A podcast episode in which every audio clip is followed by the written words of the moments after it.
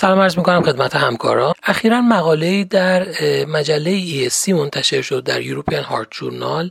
که به بررسی اثر مصرف bedtime داروهای کنترل فشار خون در بهبود ریسک بروز حوادث قلبی عروقی میپرداخت که این مطالعه به عنوان Hygia Chronotherapy Trial شناخته میشه. این مطالعه یک مطالعه randomized open label و blinded endpoint بود که به صورت prospective انجام شده بود. متوسط follow-up این مطالعه 6 و 3 دهم سال بود و در مجموع بیش از 19 هزار بیمار در دو گروه مصرف bedtime دارو و همچنین گروه مصرف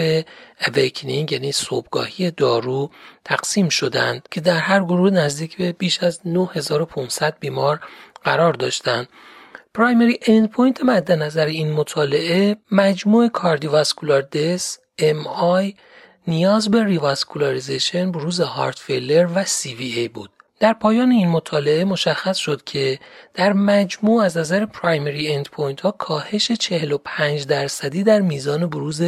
composite endpoint ها رو شاهد هستیم که این موضوع منحصر به primary endpoint های مد نظر مطالعه نبود بلکه از نظر secondary endpoint ها هم نتایج قابل توجه بود یعنی کاهش 56 درصدی در cardiovascular death کاهش 34 درصدی در MI کاهش 40 درصدی در نیاز به revascularization کاهش 42 درصدی در بروز